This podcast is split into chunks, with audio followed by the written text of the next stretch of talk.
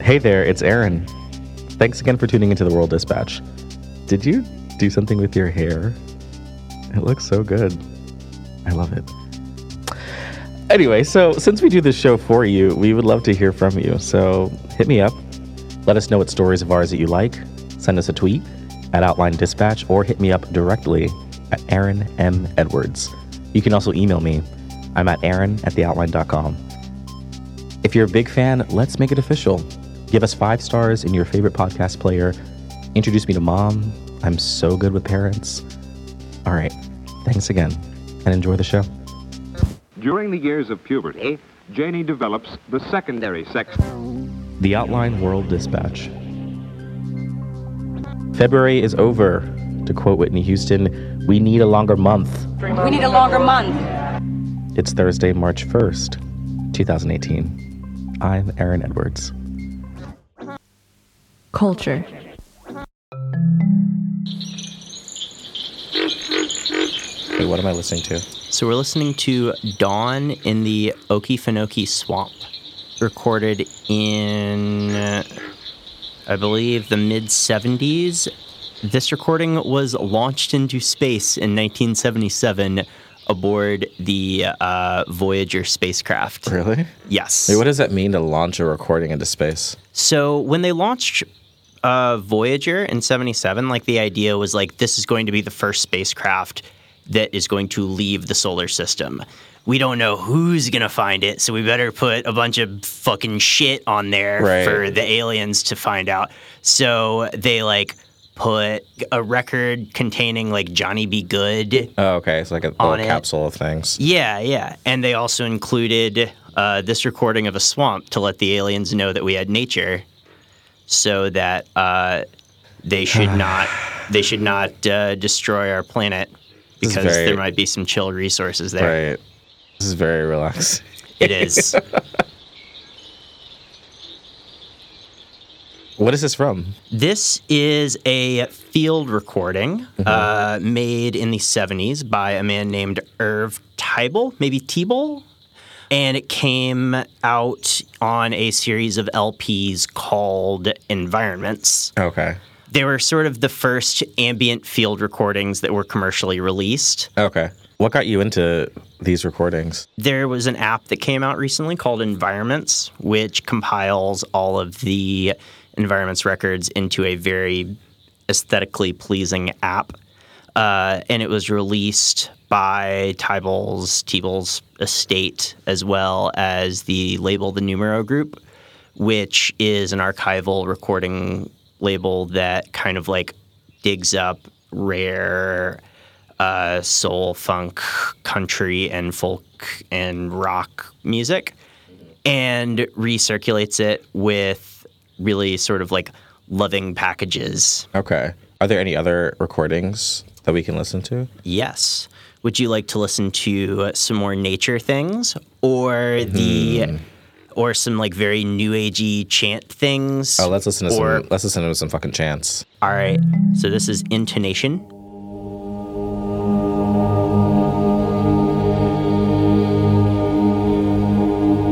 This was made, I believe, by a computer. This is not human voices?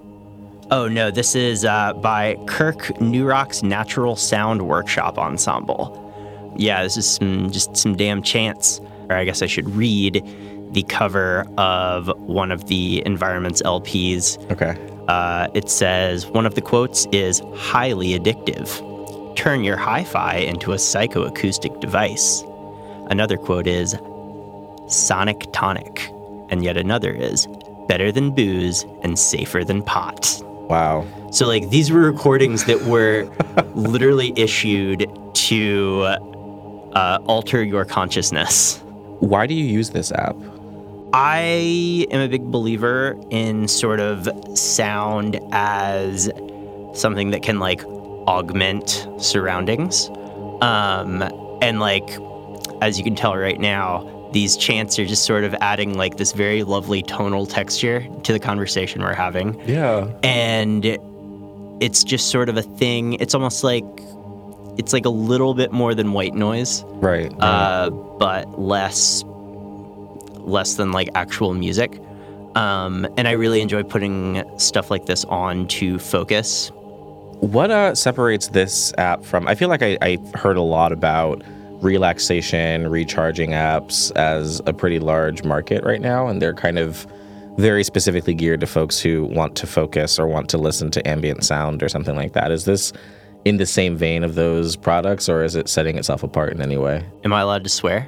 Absolutely. We've been saying fuck this entire show. That's a good point. Well, those apps are fucking bullshit.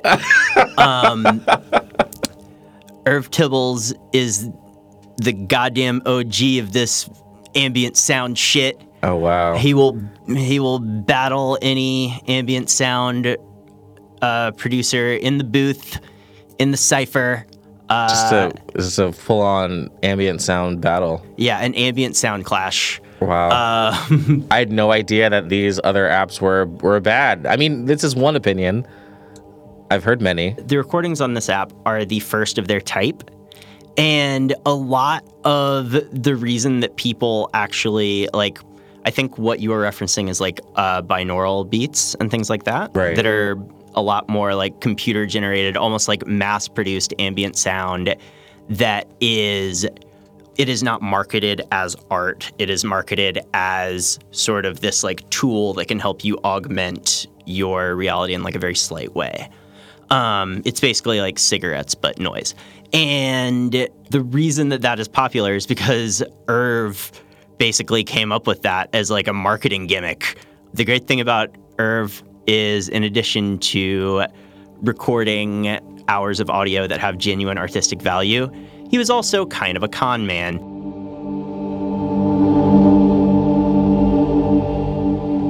Yeah, let's listen to another one. Okay. So I'm about to play one that he marketed as a thing to try to figure out how to put this in the most tactful way to fuck to. Okay. And it's just the sound of his friend's heartbeat for 30 minutes. And you're supposed to have intercourse with this? Yes. Oof, okay. Oh, I'm so uncomfortable right now. Irv, it's not real. It's not real. There's no. It's all pseudoscience. There's nothing that actually about this recording that is better or worse to make love to. Right. I'm like, I just use D'Angelo. Like, yeah. Everyone else does. Yeah, we can. But it is also weird to, like, listen to someone's heartbeat in your ears. Cool. Wait, so just to backtrack, give me a little background on who is Irv Teibel. So, yeah, Irv Teibel was a photographer and a field recording person. He had a company called Syntonic Research Incorporated, which makes it sound like it's some, like, lab where people are, like, conducting, like, experiments with sounds and things like that. But it was actually just him, and he would just, like, go into a swamp, sit there for, like, 30 minutes. In one, he almost got eaten by an alligator because he was too close to the alligator. That's nice. And then he would just come back, press it to vinyl, and just be like, okay, this sound of the breeze, it's for helping you, I don't know, sleep, meditate, whatever. Please buy my thing. I'm a con man. And the Environments app got a hold of them via his estate? Via his estate, yeah. Okay. And, like, the cool thing about them is they are, like, genuinely very interesting, like, texturally rich recordings. And you can listen to them, and if you just sort of, like, sit with them...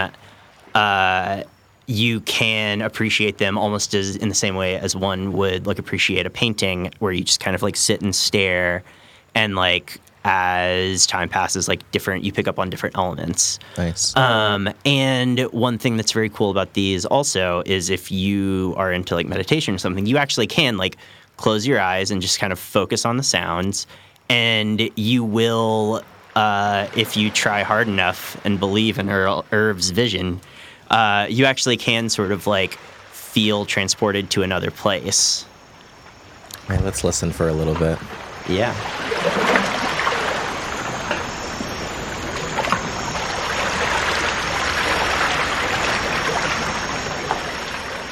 I feel like I'm in the movie Bridge to Terabithia. I've never seen this movie. It's pretty good. Okay. Yeah, mine actually went to Mystic Pizza. Oh, nice. Yeah. Julia Roberts' breakthrough. Yeah. I recommend that everyone download this app and just cut music out of your life. Only field recordings. It's called Environments, right? Yes. They didn't even pay us for this. No. I was actually like a little nervous about writing about this because I was like, man, I hope people don't think that I'm like being paid to write about this. No. I just think it's cool.